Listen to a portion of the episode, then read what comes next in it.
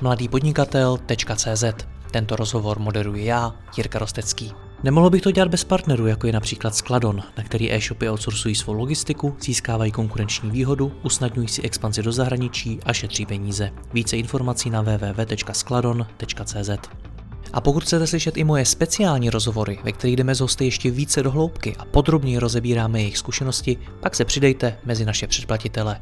Více na www.mladýpodnikatel.cz lomeno předplatné. Užijte si poslech.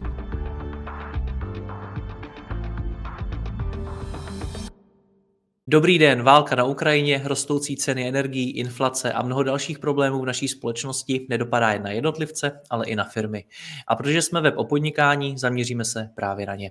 Společně s Petrem Mackem ze systému nařízení firm Keflow.cz si povíme, jak se k celé situaci můžete postavit. Petře, já tě vítám, ahoj.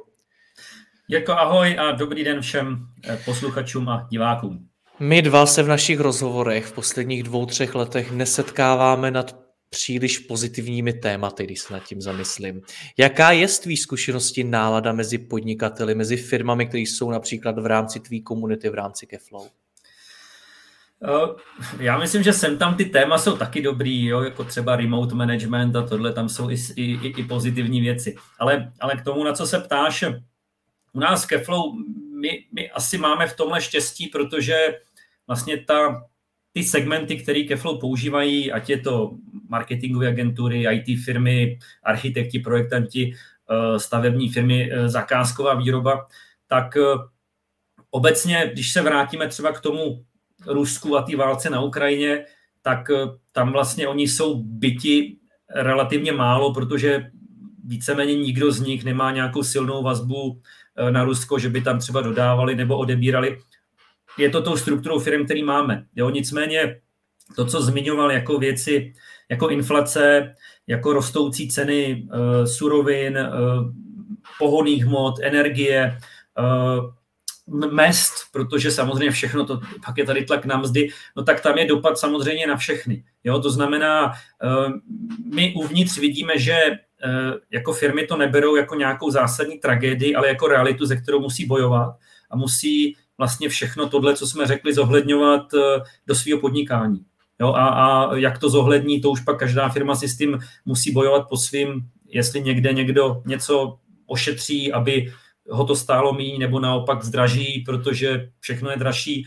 Eh, o tom se asi budeme dneska taky částečně bavit, takže uh, ví o tom, sledují to, ví, že na to musí reagovat. Není to o tom, že budeme čekat tři měsíce, počkáme, jestli se něco změní, nezmění, protože ta inflace tady s náma je, eh, ty ceny pohoných hmot eh, pravděpodobně na ty před eh, únorové ceny nepadnou, ceny energií taky nepůjdou dolů, takže není to o tom, že můžeme čekat, musíme prostě na to všichni reagovat. O čem je to dál? Teď si vyjmenoval několik eh, nepříjemných věcí, které se v té společnosti dějou. Od takových obrovských tragédií, jako je válka, po inflaci, po zdražování pohoných hmot a podobně. Co tam je dál? Jaký další, jakým dalším problémům musí dneska podnikatelé čelit? Ještě je možná důležitý říct, že eh, jako vždycky něčí problém může být něčí, něčí příležitost. Jo? To je, K tomu to, se klidně to vlastně, dostaňme potom jo, později, jo. Jak, jak se z toho vlastně dá vytěžit. Teď mě zajímá, co ještě dál ti podnikatele musí řešit v dnešní době. Mluví se třeba o snížené ochotě nakupovat? Hele, já si myslím, že, že obecně ty věci, které jsi zmiňoval, ceny energií, ceny pohonných hmot, uh, zvyšují se ceny, ceny surovin, materiálu, nedostatek materiálu. Uh, zrovna včera třeba jsem měl uh, u nás na revizi člověka, co nám dělá alarm, a on říkal, že mají problémy vlastně s materiálem, že nejsou součástky a takové věci. Jo? Takže je to vlastně to narušení těch dodavatelsko-odběratelských řetězců, protože najednou někdo někde nemá uh, materiál, ze kterým třeba dělá něco, co potřebuješ ty. Uh, zmiňovali jsme tu klesající ochotu nakupovat, protože všechno je dražší. Myslím si, že obecně každý z nás, ať je to firma nebo i každý člověk, jakoby si bude muset trošku sáhnout do té úrovně komfortu a trošku se uskromnit, jo, protože nebudeš už utrácet za peníze na, na vyloženě zbytných věcích. Uh, třeba možná, možná zase teď příklad, my tady u nás vlastně u Benešova máme oblíbenou rybárnu a včera přišla zpráva zavíráme, protože ekonomicky to nejsme schopní udržet, jo? protože najednou ryby, doprava se zdražila, všechno je dražší, ochota nakoupit takhle drahé ryby už prostě není. Jo? Takže, takže možná, možná to, co jsme zmiňovali, třeba ty ceny dopravy, které se zvyšují kvůli tomu, že pohoní hmoty, koho se to dneska nedotkne? Jo? Vlastně i když seš ten e-shop, který prodává internetu, no tak uh, jednak to zboží pravděpodobně někde putuje od někoho někam, uh, zdražuje se doprava při výrobě zboží, zdražují se suroviny, protože je dražší někam dostat. Takže vlastně všichni budeme, budeme postiženi tím, co se děje kolem nás, protože všechno bude dražší a, a ten náš komfort eh, bude být taky, protože se budeme muset uskromňovat. Co financování? Má to nějaký dopad na ně? Uh, jo, vidíme samozřejmě zase úrokové sazby, uh, ať to jsou hypotéky pro jo, nás, kteří bychom si chtěli koupit byt nebo toto, tak jsou dneska na částkách, které před pár lety byly nemyslitelné. Byli jsme na té druhé straně spektra, najednou jsme úplně nahoře. Půjčky v bankách, úroky šly nahoru, to znamená půjčit si peníze je dneska, dneska určitě výrazně dražší, než bylo. Ochota půjčovat může být samozřejmě zase nižší, protože jsou tady rizika. Eh, takže eh, tohle jsou všechno věci, které eh, jsou kolem nás a ty firmy se s tím musí, musí nějakým způsobem snažit bojovat. Ty to slovo bojovat zmiňuješ už po druhý. Já jsem se ptal na náladu podnikatelů. Tak je teda bojovná? Tak bys ji popsal? Já si myslím, že, že bojovná není, protože to, co nás vlastně potkávalo ty poslední dva roky, když začal covid, tam byla bojovná nálada. Jo, ty firmy s tím eh, chtěli bojovat, eh, museli bojovat, byla to úplně jiná nálada.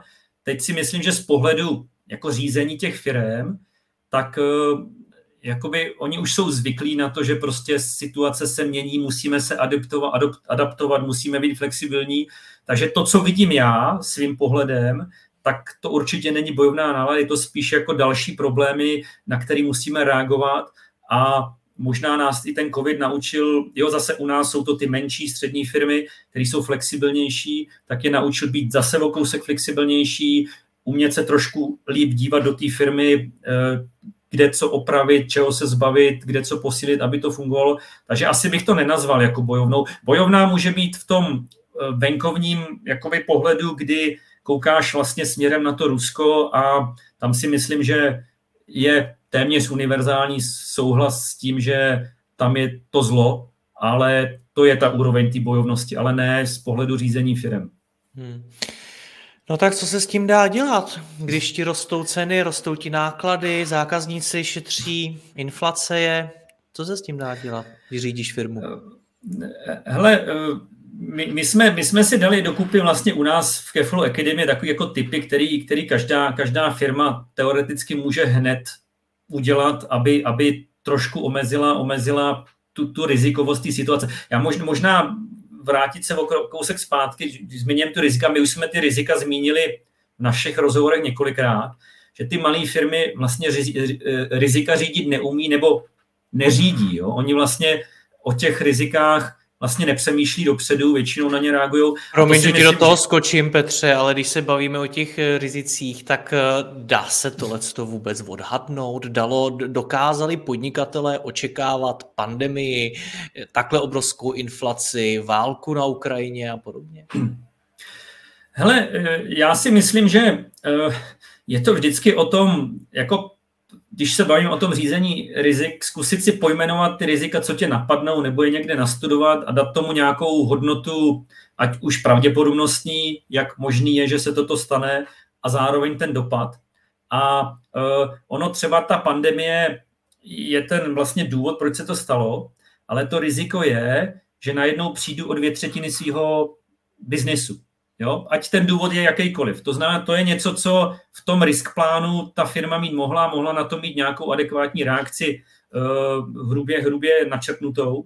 A to si myslím, že, že o tom to je. Jo? To, to, že uh, Takže spíš válka... o tom jakoby dopadu na mě, bez ohledu na to, co to bude. Co se stane, když přijdu o dvě třetiny jo, jako, jako vem si, hele, hele, jakoby vem si, co je vlastně jakoby následkem toho, když třeba teď ta Ukrajina jo, a, ta, a to Rusko, no tak pro některé třeba výrobní firmy, nebo třeba, jak jsem říkal, my máme u nás vlastně malé stavební firmy, no tak ti zmizeli zaměstnanci, protože spousta vlastně ukrajinských chlapů se vrátilo zpátky a e, to je něco, co v tom risk plánu teoreticky být mohlo. Jo, že najednou třeba mám o třetinu méně zaměstnanců, protože dostali neštovice. Jo? Jako teď, teď neříkám co, ale to, to, o, o tom to je. Když byl covid a někdo najednou měl o, o třetinu nebo o polovinu nižší, nižší příjmy, no tak to je riziko, který vlastně seš schopný a měl bys ho mít načetnutý. A to si myslím, že jsou věci, které ty firmy vlastně nedělají, nepojmenovávají si ty možné problémy, který mají třeba to ohromný riziko. Jo, my třeba jedno z těch typů, který tady teďka mám před sebou, je když si vezmeme Sberbanku, jo, eh, koho by napadlo, že, jo, že prostě eh, ta banka najednou nebude a cokoliv tam máš nad 100 tisíc euro, tak eh, budeš to horko těžko dostávat. Ale to, že vlastně třeba banka zkrachuje, tak je reálný riziko, už se to stalo v té krizi někdy 2008 nebo kdy, kdy to bylo, jo, že ty bankovní doby vlastně, bankovní domy měly problémy, tak tohle, kdyby člověk měl v tom risk plánu, tak možná už má adekvátní reakci, nebo už to riziko vlastně jako omezil dřív, jo? protože uh, mít dneska peníze v jedné bance, pohledem zpátky, samozřejmě po bitvě každý generál, si řekneš, no to je blbost, že jo? tak já bych ty peníze měl mít rozdělený třeba do dvou nebo třech bank, a to je třeba ten typ, který, který my, my, my vlastně jsme do naší akademie dali, že riziko ohromný, pravděpodobnost nízká, ale když se to stane, no, tak se podívej. Jo? Takže, takže to si myslím, že je, že je důležitý. A uh, takže teď třeba ten tip, který my dáme, je sice po bitvě, ale spousta firm by na něj slyšet mohla, popřemýšlíte, jestli ty peníze nerozdělit prostě do víc bankovních domů, protože e, nikdy nevíte, jo, je spousta bank, které mají třeba vazbu na Rusko, můžou to být italské banky, e, jo, Unicredit a takový, no, najednou se může stát, že oni třeba nebudou mm, vyplácet vklady, jo, takže, takže e, to je, to je něco, co, co si myslím, že určitě stojí za to. A jenom zvážit, do jiných jo. bank nebo i do jiných měn? Hele, eh, já třeba, když jsem o tom přemýšlel, tak já osobně bych třeba to dal do jiných bank eh, z jiných skupin, jo, protože jsou tady bankovní skupiny, že jo, takový, tak eh, abych, abych to, vám ono většinou, když bude byta matka, tak všechny ty dcery, jo, nebo naopak to může jít ze spoda. Takže to je, to je jedna věc. Další věc je, dobře, že o tom mluvíš, my jako Česká republika, tak ta naše měna a tím, že vlastně nejsme v eurozóně, tak ta měna je víc otevřená těm šokům. Jo? My jsme malá země, malá ekonomika, globálním pohledem uh, vlastně ty šoky na nás mají daleko větší vliv než na, na ty ekonomiky větší a uh, nějakým způsobem vlastně uh, na, jakoby, a je to zase riziko, jo? Že, že ti kurz té měny se výrazně zhorší, no tak samozřejmě pak jsem bytej, protože pro mě například může být mnohem dražší nakupovat suroviny Eh, ze zahraničí. Jo? Takže, takže eh, to je dobře, že to říká, že si myslím, že ochrana vlastně těch svých prostředků, který mám třeba na, na nákup a na tohle, no tak eh, možná může být dobrý je rozprostřít do více měn a do takových měn, které jsou obecně stabilnější. Jo, samozřejmě nabízí se dolar nebo euro, jo, kdy dneska třeba dolar je vlastně silnější, uh, jakoby na tu, na tu krizi teďka reagoval lépe než, než euro, ale pak tady můžou být měny jako švýcarský frank nebo třeba japonský jen, který obecně jsou, jsou uh, v krizích dobrý. Jo? Takže to si myslím, že pro firmy může být taky, taky zajímavé. My třeba v Keflow, my to máme malinko lepší, protože my přijímáme peníze v korunách, v eurech a v dolarech, takže my vlastně ty prostředky tak máme jako trošičku rozprostřený a je pravda, že eh, když je třeba koruna dole, tak eh, kupuju věci prostě třeba za eura a za dolary, protože jsou silnější a tak. Takže to si myslím, že může být další, další vlastně typ, který tady máme. A zase je to to riziko, který se dalo dopředu pojmenovat. Výkyvy měny, já, jako když je někdo importér nebo exportér, tak logicky ta měna dělá ohromnou, ohromný dopad a měli by být na tohle připraveni. My jo. se bavíme teď celou dobu vlastně o ochraně toho majetku, ať už teda peněz nebo firmy, čehokoliv, eh, vlastně o, primárně o ochraně. Tak ještě z hlediska ochrany toho, co už mám. Je ještě něco dalšího, co doporučuješ? Určitě, určitě, když se bavíme o ochraně, tak to může být o investicích, protože pokud já jako firma mám nějaký volný prostředky a nepotřebuje okamžitě, to znamená, není to něco, co jako za pár týdnů musím mít k dispozici, tak, tak bych určitě přemýšlel o tom ty peníze investovat někam, někam rozumně, protože zase je, je doba, kdy je ohromná inflace a klasický spořící produkty tu inflaci nepokryjou. Jo? To znamená, ty tvoje prostředky vlastně ztrácí hodnotu. Jo, a je to zase něco, co, když se bavíme o těch rizicích, se dalo pojmenovat dopředu. Jo, vysoká inflace, e, naše prostředky prostě ztrácí hodnotu, tak co s tím? Jo, a tady, tady určitě má smysl popřemýšlet o tom, kam ty peníze dát, ty, co nepotřebují okamžitě a můžu je použít, můžu je mít prostě Jak na, s tím pracuješ pár... ty ve své firmě? Hele, eh, my ve své firmě zase tolik těch volných prostředků nemáme, ale mám nějaké rezervy v, ve, v investičních fondech. Eh, nechávám to tady na odbornících, nechal jsem si poradit, takže to mám rozprostřený asi do deseti instrumentů, takže ono to vlastně ty výkyvy relativně dobře, jakoby, jo, že něco, když jde dolů, tak něco jde nahoru. Takže tady jsem si opravdu nechal poradit. Uh, uh, a takže, takže vlastně jo, jsou to peníze, kde víme, že na ně nepotřebujeme sahat. Kdyby bylo jako opravdu potřeba, tak jsou celkem likvidní, že, že vlastně ty peníze můžou vytáhnout celkem rychle. Ale tady si myslím, že každý, každý investor, ať je to firma nebo tohle, takže má nějaký rizikový profil nebo investiční profil a tady já nejsem na to odborník, tady vždycky asi dobrý, pokud se nebavíme o pár tisících, eh, se obrátit na odborníky. Eh, můžou to být, že jo, eh, může, můžeš dát peníze někde třeba do nějakých dluhopisů a držet je do splatnosti, tam většinou nějaký garantovaný, garantovaný zisk to může dávat smysl. Jsou tady, jsou tady investice Eh, který třeba v době krize můžou dávat smysl jako třeba zlato. Jo, jako vím, že, vím, že jako vždycky, když se podíváš zpátky, tak v krizi to zlato vždycky drželo hodnotu, jo, ale zase my třeba v akademii radíme, že do takových spekulativních uh, instrumentů není dobrý dávat víc než třeba 10% těch volných prostředků. Jo? To můžou být bitcoiny. To si člověk může dovolit ztratit. Jo, přesně tak, jako protože je to, je to spekulativní, jo, něco je spekulativní asi o malinko víc, něco o malinko víc, ale, ale eh, tohle jsou věci, tohle jsou věci, které určitě je dobrý se poradit. V dnešní době možná, když se třeba zase podíváš na to Rusko, eh, je dobrý i asi investovat do věcí, které se dají vzít do kapsy. Jo, jakoby, eh, když by člověk koupil pozemek a teď jako nechci malovat čerta na zeď, ale prostě přijala cizí armáda a zabrali, no tak ten pozemek je ti úplně k ničemu. No. Zatímco pokud budeš mít eh, pár zlatých mincí, který můžeš dát do kapsy, tak s něma odletíš. Jo. Nebo pokud jsou to nějaký fondy, které jsou virtuálně. Tak, takže to je, to je možná rada zase, kterou my v naší akademii dáváme uh, přemýšlet o něčem, co, co je vlastně přenositelný relativně jednoduše, což třeba barák nebo pozemek. A navíc ještě dnešní doba, kdy ty hodnoty jsou těch, těch nemovitostí jsou jako astronomický, tak eh, ale říkám, nejsem na tohle odborník. Tohle to svoje investiční portfolio musí eh, zvážit každý sám, mám o tom i specializovaný rozhovory s odborníky. Ty mi řekni, Petře, dobře, to byla ochrana, tak eh, ty jsi o tom předtím i začal mluvit, já jsem do toho skočil. Kdo z toho dokáže vytěžit si ty situace? Lze to vůbec?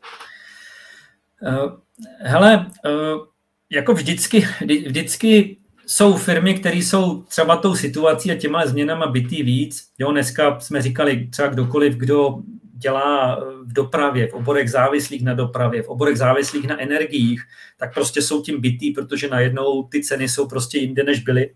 No a naopak budou těžit firmy, které, buď třeba, když si vezmeme COVID, tak byly segmenty, které vyloženě z toho vytěžili, jako byl třeba e-commerce, nebo najednou někdo, kdo prodával zdravotnické potřeby, tak eh, ty, ty vylitly. Ale to je spíš taková jako schoda okolností, že jim ta doba přála. Ale obecně, co my vidíme, že, že těžit vlastně z těchto situací budou z pravidla firmy, které jsou flexibilní. Jo? To byl COVID a to je teďka firmy, které dokázaly třeba otočit kormidlo úplně nebo částečně, který dokázali uh, se podívat na ty své procesy a, usměrnit je té nové době. Jsou to firmy, které se umí podívat dovnitř a třeba ořezat rychle věci, které jsou nenutné a prodělávají. Uh, to si myslím, že je obecně ta, ta škatulka. Jo, a málo kdy to jsou většinou ty molochy. Jo, většinou jsou to ty menší firmy, které už z definice jsou flexibilnější. Co my třeba vidíme jako, jako průmysl, který, který asi třeba z té současné doby může těžit a obecně z doby, kdy je hodně změn, tak jsou poradenské firmy. Jo? To je prostě, ať už někdo radí ve financích, ať už radí někdo v řízení firm, firm eh, tak většinou tyhle firmy jsou v těch dobách eh, krizí důležitý, protože oni, oni umí poradit vlastně, jak eh, s tou situací zacházet uvnitř firmy. Jo? To si myslím, že je takový obecný zase segment, který mu to bude přát, protože najednou jiný způsob, ty, ty řetězce dodavatelsko-odběratelský se mění, musí měnit trhy, musí měnit cenotvorby, jo, to je všechno vlastně prostor, kde ten poradce může radit. No a pak si myslíme, že firmy takového toho inovativního rázu, jednak který reagují na tu situaci, a nebo jsou v oborech, kterým ta doba dneska přeje, jako to jsou třeba energie. Jo, takový ty alternativní energie, alternativní zdroje energie, protože co bude s plynem, co bude s uhlím, co bude s tímhle. A teď firmy, které, eh, my třeba u nás v Keflow máme celkem dost firm, co řeší uh, tepelní čerpadla, uh, uh, solární panely na, na, na, na domech a ty mají kapacity naplněný na x měsíců dopředu, protože jako lidi cítí, že, že je potřeba hledat alternativní řešení. Teď to jsou zase firmy, které třeba z této doby Eh, budou těžit, protože jim to přeje. Jo, ta soběstačnost energetická a firmy v těchto vlastně oborech, tak, tak tam, tam si myslím, že, že určitě se jim podaří. Je to o novém biznisu i o hledání nových příležitostí? Já si myslím, že pro mnohé určitě, protože uh, vlastně zase máš, máš dobu, jsou, jsou lidi, jsou firmy, které třeba byly orientované na východ. Jo, nemusí to být přímo na Rusko, ale obecně tady tyhle vlastně uh, ty beny vůči Rusku, já nevím, jak to říct uh, česky, vlastně ty omezení, co, ty sankce proti, proti Rusku, nebo tím, že najednou třeba Ukrajina relativně velký trh uh, bude fungovat úplně jinak. Jo? A teď ty okolní státy, který tak si myslím, že to ovlivní spoustu, spoustu, spoustu firm a budou muset začít řešit eh, eh, třeba změnu směru, jo? že prostě budou muset koukat na jiné regiony, protože některé regiony jim budou zapovězený, nebo ten odběr, nebo naopak i ten příjem od nich bude, bude, bude menší. Eh, bude to, jo, je to, ale je to zase, když se zase vrátím k tomu řízení rizik, tak je to vlastně o tom třeba být silně závislý třeba na některý konkrétní region, nebo na některý konkrétní zákazníky, nebo na některou jednu konkrétní službu či produkt, produkt je rizikový a mohl bych tohle předvídat. Jo? A dneska vlastně firmy, které třeba hodně byly závislí eh, na, na východ, tak najednou musí koukat jinam. A možná, možná eh, tu závislost mohli řešit trošku před ním. My třeba zase radíme, ono je vždycky ekonomicky výhodnější mít jednoho velikého zákazníka, nebo dva, nebo tři. Jo? Ale to riziko, když přijdeš od toho jednoho velikého, je ohromný. Jo? To samé je, pokud je Rusko 75% mýho příjmu, tak to riziko už dopředu bylo ohromný. Jo? Jako už jenom, když vezmeš v úvahu vlastně, jaká ta země je a že tam vlastně pořád něco smrdělo. Takže to si myslím, že zase z pohledu rizik jsme zpátky, že tohle mohlo být pojmenovaný. A myslím si, že ty firmy musí dneska začít přemýšlet a hledat nový, nový odbytiště, protože ty starý nemusí být tak výkonný. Co to jako ale je, Petře, nový odbytiště? Co to pro firmu znamená? Mám začít přemýšlet o úplně jiném oboru, dělám kola, tak začnu, nevím, poskytovat marketingové konzultace? Ne, ne, ne, to je, to je samozřejmě jedna možnost. Jo? To jsme viděli i během covidu, že firmy, které dělali A, najednou začaly dělat B, protože A se nedalo prodávat. Jo? To, je, to je jedna možnost. Jo? Ale možná je to součástí diverzifikace, že třeba se nesoustředím na jeden produkt, ale mám ty produkty dva nebo tři. Jo, to je jako zjednodušeně řečeno jedna ta možnost. Druhá možnost jsou ty regiony. Jo. Odbytiště mám na mysli, pokud dneska východní Evropa byl ten můj klíčový trh, jo, a Rusko, Ukrajina Bělorusko, no tak jako najednou musím koukat jinam, jo, a možná to není ten západ, ale možná je to ten jich, jo, nebo to můžou být tady ty Kazachstány a, a, a tohle, e, protože je to třeba mentalitou obdobný, ale ty sankce tam rozumím, nebudou. těm, není trhům, těm trhům rozumím, co se dá diverzifikovat dál. Uh, Myslím si, že, že další možnosti, jak jsem říkal, třeba ta závislost na, a to může být, jako i když třeba teď tím bytem, byte, bytej nejsem, ale to riziko tam může být ta závislost na několika málo klíčových odběratelích, ale i několika třeba málo klíčových dodavatelích, jo? Že, protože když ti najednou někdo přestane dodávat, no tak nemáš co vyrábět, nebo když ti někdo zač- přestane odebírat, tak uh, nemám příjmy. Jo? Takže tahle diverzifikace, uh, jo, že, jak jsem říkal, ono to může být ekonomicky méně výhodné mít více zákazníků, ale na druhou stranu to riziko to snižuje. To samé je uh, třeba i možnost jakoby trošku rozšířit to svý portfolio. Jo, třeba teď, když vezmu my jako Keflow, tak my cílíme na malé firmy, řekněme do těch 50-40 lidí. Eh, a tam asi to riziko jako takový není. Ale když si vezmu teďka firmu v obráceně, která jde na ten enterprise, no tak většinou jako eh, je doba, která je zlá a můžou ty, ty, ty obchodní cykly trvat daleko díl než já ty peníze z té velké firmy dostanu, tak dřív to trvalo půl roku, než dneska to může trvat rok. Takže teď možná se diverzifikovat a jít třeba o jeden nebo dva stupínky níž a začít jakoby ty své produkty nabízet i středním firmám, kde ty obchodní cykly můžou být kratší. Samozřejmě ty příjmy třeba z každé té jedné firmy nebudou tak jako v tom enterpriseu, ale ten můj produkt je víceméně pořád hodný i pro tu firmu toho menší, menšího rázu. Jo? A to si hmm. myslím, že je taky, taky jako o, o myšlence. Protože z hlediska se... dodavatelů, je to taky něco, co se vyplatí diverzifikovat? Ehm, já si myslím, že určitě, jako pokud je firma závislá třeba na jednom dodavateli nebo jedné fabrice, která vyrábí můj produkt, no tak jako teď si vem, už jenom to, že ta fabrika může vyhořet, jo, to, to už je, jo, to znamená, ehm, dokud se to nestane, tak to jako neřešíš, ale to riziko je ohromný. Je to zase taková ta kategorie, že pravděpodobnost malá a dopad ohromný, jo, a mít nějakou záložní variantu e, asi stojí za to. Takže já myslím, že i z pohledu těch dodavatelů Eh, jo, nemusí to být eh, jako klíčový dodavatel, může to být někdo, kdo je třeba schopný mít ten produkt za relativně rychlou dobu začít dodávat, nebo mi bude dodávat nějaký malý procento, aby jsme tam ten vztah udržovali. A to si myslím, že se tak taky zas tak často neděje.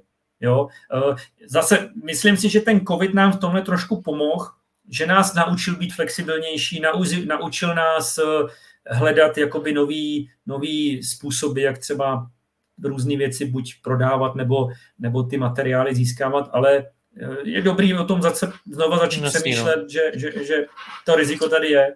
Spousta firm kolem mě už eh, přistoupila k nějakému zdražování. Je to dobrá cesta v této době, kdy vlastně lidi mají méně peněz a šetří? Hele, já si myslím, že to je cesta, bez který to nejde, pokud nejseš tu službu nebo ten produkt schopný jakoby dodávat eh, za nižší náklady. Jo? A Eh, to je samozřejmě otázka, kdo je tohle schopný, protože co jde nahoru. Jo? Jako co dneska je bez dopravy? Jo, doprava jde nahoru. Eh, kde dneska nehraje roli energie? Jo? Všechno, co vyrábíš eh, nebo děláš v kanceláři, ale jako topení je dražší, energie, voda, všechno je dražší. Mzdy jdou nahoru, protože vlastně teď vlastně jsem tento týden slyšel v rádiu, že nějaký průzkum, teď nevím, kdo ho dělal, jo, ale bylo to v českém rozhlasu, tak tam nějaký kredit v tom bude, jakoby, nebo ta spolehlivost, že jako naprostá většina českých firm jako plánuje eh, mzdy zvyšovat a to řekněme v nějakém průměru 10%, jo, protože je tady inflace, ty lidi, ten tlak od těch zaměstnanců tady je a ty musíš ty mzdy vlastně taky zohlednit vlastně v ceně svých služeb nebo produktů. A jo, materiály, všechno jde nahoru, protože všechno se vším a ty pokud vlastně eh, budeš ty ceny držet na stávajících úrovních, no tak vlastně řešíš do svýho. Jo? A hmm. je to dneska o tom, uh, popřemýšlet o tom, z čeho se ta moje cena skládá. A pokud jsem si nevymyslel někdy jenom jako, že tohle je dobrá cena, uh, a popřemýšlet, dívat se na tu cenotvorbu analyticky, vlastně z čeho se skládá a kde dneska jsou ty reální ceny těch vstupů, a jestli vlastně jsem pořád výdělečný. Jo? Můžeš zjistit, že pokud nabízíš třeba víc produktů nebo víc služeb, že někde najednou začínáš třeba prodělávat nebo nevydělávat. Jo? Takže musíš vlastně adekvátně to zdražit. Eh, tady si myslím, že je to i hodně o tom, jednak toto asi musí udělat skoro každá firma, prostě popřemýšlet, jestli ty ceny odpovídají tomu nákladu a, a té realitě nový. A důležitý je ale jakoby o tom asi i dobře komunikovat, jo? Že, e, protože zákazník je dneska citlivý a je, je potřeba je připravit na to, že ty ceny půjdou nahoru, odůvodnit to, proč vlastně jdou... Jak se to dělá? Jak se zdražuje? Jak bys to doporučil dělat, aby to bylo co nejlepší? Hele, já si myslím, že tady není jedna správná cesta. Já třeba hodně, hodně poslouchám vlastně poradenskou firmu Profitwell, což jsou odborníci na, na cenotvorbu a ceny v našem biznisu, to znamená ty B2B online systémy. I oni vlastně, no, co oni říkají je, že jako nejlepší výsledky mají firmy, které v tom našem biznisu zdražují každý tři měsíce. Jo? Ten zákazník si na to zvykne, tam už nemusíš komunikovat nic, to prostě ví, že co třeba, jako mně to přijde, osobně mně to přijde jako neproveditelný. Jo? To je, to si myslím, že to, ale, ale že vlastně to zdražování je vlastně fajn a potřebuješ ho. Ale musí to být asi po malých skocích, že to Musí to být po malých skocích. Na druhou stranu, na druhou stranu čtu třeba diskuze, kdy firmy prostě zdražily o 100%. Ono tě to vždycky nějak učistí, jo, že ty, co prostě to nejsou ochotní uh, hradit, tak utečou, ale uh, pořád to zvýšení ceny třeba pokryje ten propad. Ale zase to jsou, to jsou extrémy, tohle si myslím. Jo? Eh, je to, já nejsem odborník na cenotvorbu, Obecně ale jsem zastánce toho, že, že jednak musím si udělat tu kalkulaci, abych věděl, kde ta nová cena má být, pokud jsem si nevycucal z prstu. A měl bych umět jí jako dobře těm klientům a včas eh, komunikovat, protože já si myslím, že třeba, když zase vezmu náš biznis, já, já osobně kvůli tomu, že ta doba byla zlá a zase to, tak teď jsem vlastně uh, úmyslně ty ceny držel, kde jsou, ale počítám, že s koncem roku ty ceny půjdou, nechci říct výrazně, ale půjdou určitě nahoru, ale bude to o tom, že, že prostě vysvětlím uh, ty důvody, vysvětlím, uh, proč ta cena jde o tolik, o tolik nahoru. Jo, je to jednak proto, že lidi jsou dražší, energie jsou dražší, všechno, co platíme, je dražší, ale je to i o tom, že třeba, a to si musí každá firma taky vlastně na to podívat z tohle pohledu, že třeba ty služby nebo ty produkty, které nabízí, už nejsou ty služby a produkty, které nabízely, když ta cena vznikla. Jo, třeba zase v našem, v našem konkrétním případě, tak ten systém, ta cena se nezvedla rok a půl dneska. Jo. A je to hlavně proto, že přišel ten covid a tohle, takže my jsme nechtěli jako další břímě dávat a byli jsme to schopni uníst. Ale ten systém za ty dva roky je úplně jinde, než byl před těmi dvěma rokama a ta cena by tomu měla odpovídat. Uh, Jasný. nějakým jako přiměřením. Zajímá mě ještě ta psychologická rovina. Já mám kolem sebe spoustu podnikatelů a řada z nich se cítí prostě vyčerpaná, demotivovaná. Po těch posledních letech je toho moc, jak už po té lidské stránce, kdy prostě na jedný to, co čteš ve zprávách a co se děje, to je prostě samo o sobě na psychiku člověka hodně náročný tak ale současně i to, že prostě do té tvý firmy přichází jedna katastrofa za druhou, ať je to covid, ať je to to zdražování, ať je to válka a tak dále. Tak ehm, co doporučuješ lidem, eh, podnikatelům, kteří tohleto snáší po té psychické stránce hmm, špatně a má to třeba dopad i na to řízení firmy? Hmm. My jsme třeba tohle diskutovali s Pavlínou Vančerovou, která vlastně pro nás dělá obsah pro Cashflow Academy o Cashflow, která ona vlastně, že jo, ona je s těma firmama denním kontaktu, pomáhá jim řešit finance. Co ona třeba říká, že vlastně firmy, které zažily tu krizi 2008, tak byly daleko méně jakoby překvapeni eh, tou covidovou krizí, že vlastně jako, jo, byly, vznikly problémy a dokázali to, to vlastně řešit, protože už si tu krizi eh, zažili, už tak nějak jako to nebylo takový překvapení.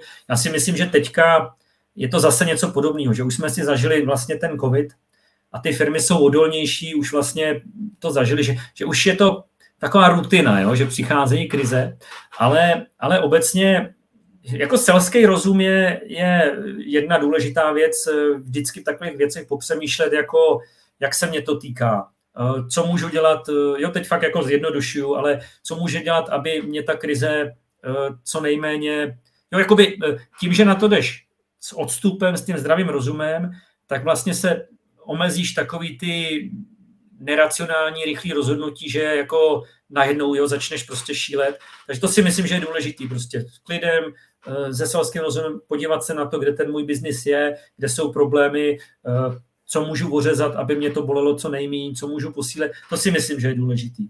Důležitý zase, já nejsem psycholog, ne, ne, nemůžu tady dávat validní rady, ale uh, myslím si, že to říkal i třeba uh, pan Jemelka, že ho někdy měsíc zpátky, dávkovat ty špatné zprávy. Jo, no, že já třeba, jo, já třeba, když eh, začala vlastně válka, tak člověk ty první dny, my jsme nevypli televizi. Jo, my jsme prostě, protože jako byla to tragédie, jo, jakoby my jsme ty první, on to byl, podle mě začalo to někdy v pátek, jo, takže vlastně celý víkend u nás jela 24 a to není dobře, jo, že ty vlastně tři dny v kuse do sebe necháš valit ty špatné zprávy. Jo? A já si myslím, že on říkal to dávkování, že prostě na tyhle věci koukám jednou denně, prostě kouknu na Twitter, já třeba na to kouknu ráno, kouknu na tu večer a jinak to dávám pryč. Ne, nemyslím si, že toto je jako schovávání hlavy do písku, jo? protože to nejsou problémy, které tebe vyloženě teďka i hned jako ohrožujou, ale je dobrý o nich vědět, to znamená úplně jako to vymezit asi dobrý není, ale je dobrý prostě si tu hlavu tím zatěžovat jako jenom v nějakých fázích a dávkách. A to si myslím, že je důležitý. Dobře, takže když to shrneme, co, co dnes doporučuješ podnikatelům dělat, aby zvládli současnou situaci? Já si myslím, že obecně jim doporučuji začít přemýšlet o řízení rizik své firmy. Pojmenovat ty rizika je, je to nejjednodušší. Ne, ne, ne, nejjednodušší ne, protože ono někdy je těžké jako ty rizika pojmenovat, ale je to analytický proces, který zvládne většina firm co jsou ty rizika, které mají ohromný dopad a i když třeba menší pravděpodobnost, co s, něma, co s něma dělat. To si myslím, že je základ, eh, kde ta firma by se měla říct a udělat si nějaký plán, jak vlastně tyhle veliký rizika eh, nějakým způsobem řešit, protože to jsou rizika likvidační. Jo? Představ si, že jsi firma, která má všechny peníze ve Sberbance. A jsi firma, kde uh, máš fabriku o 100 lidech, 2,5 milionu, který ti někdo vrátí to ti nepomůže k ničemu. Jo, jakoby samozřejmě uh, uh, nějaký freelancer asi na to reaguje jinak, když jako přijde o 2 miliony, uh, samozřejmě tragédie, ale žiješ šesti. Takže, takže pojmenovat ty rizika uh, a vymyslet nějaký plán a jsou pak, většina z nich má třeba jako relativně jednoduché řešení krátkodobý, dlouhodobý. Jo, bavili jsme se o těch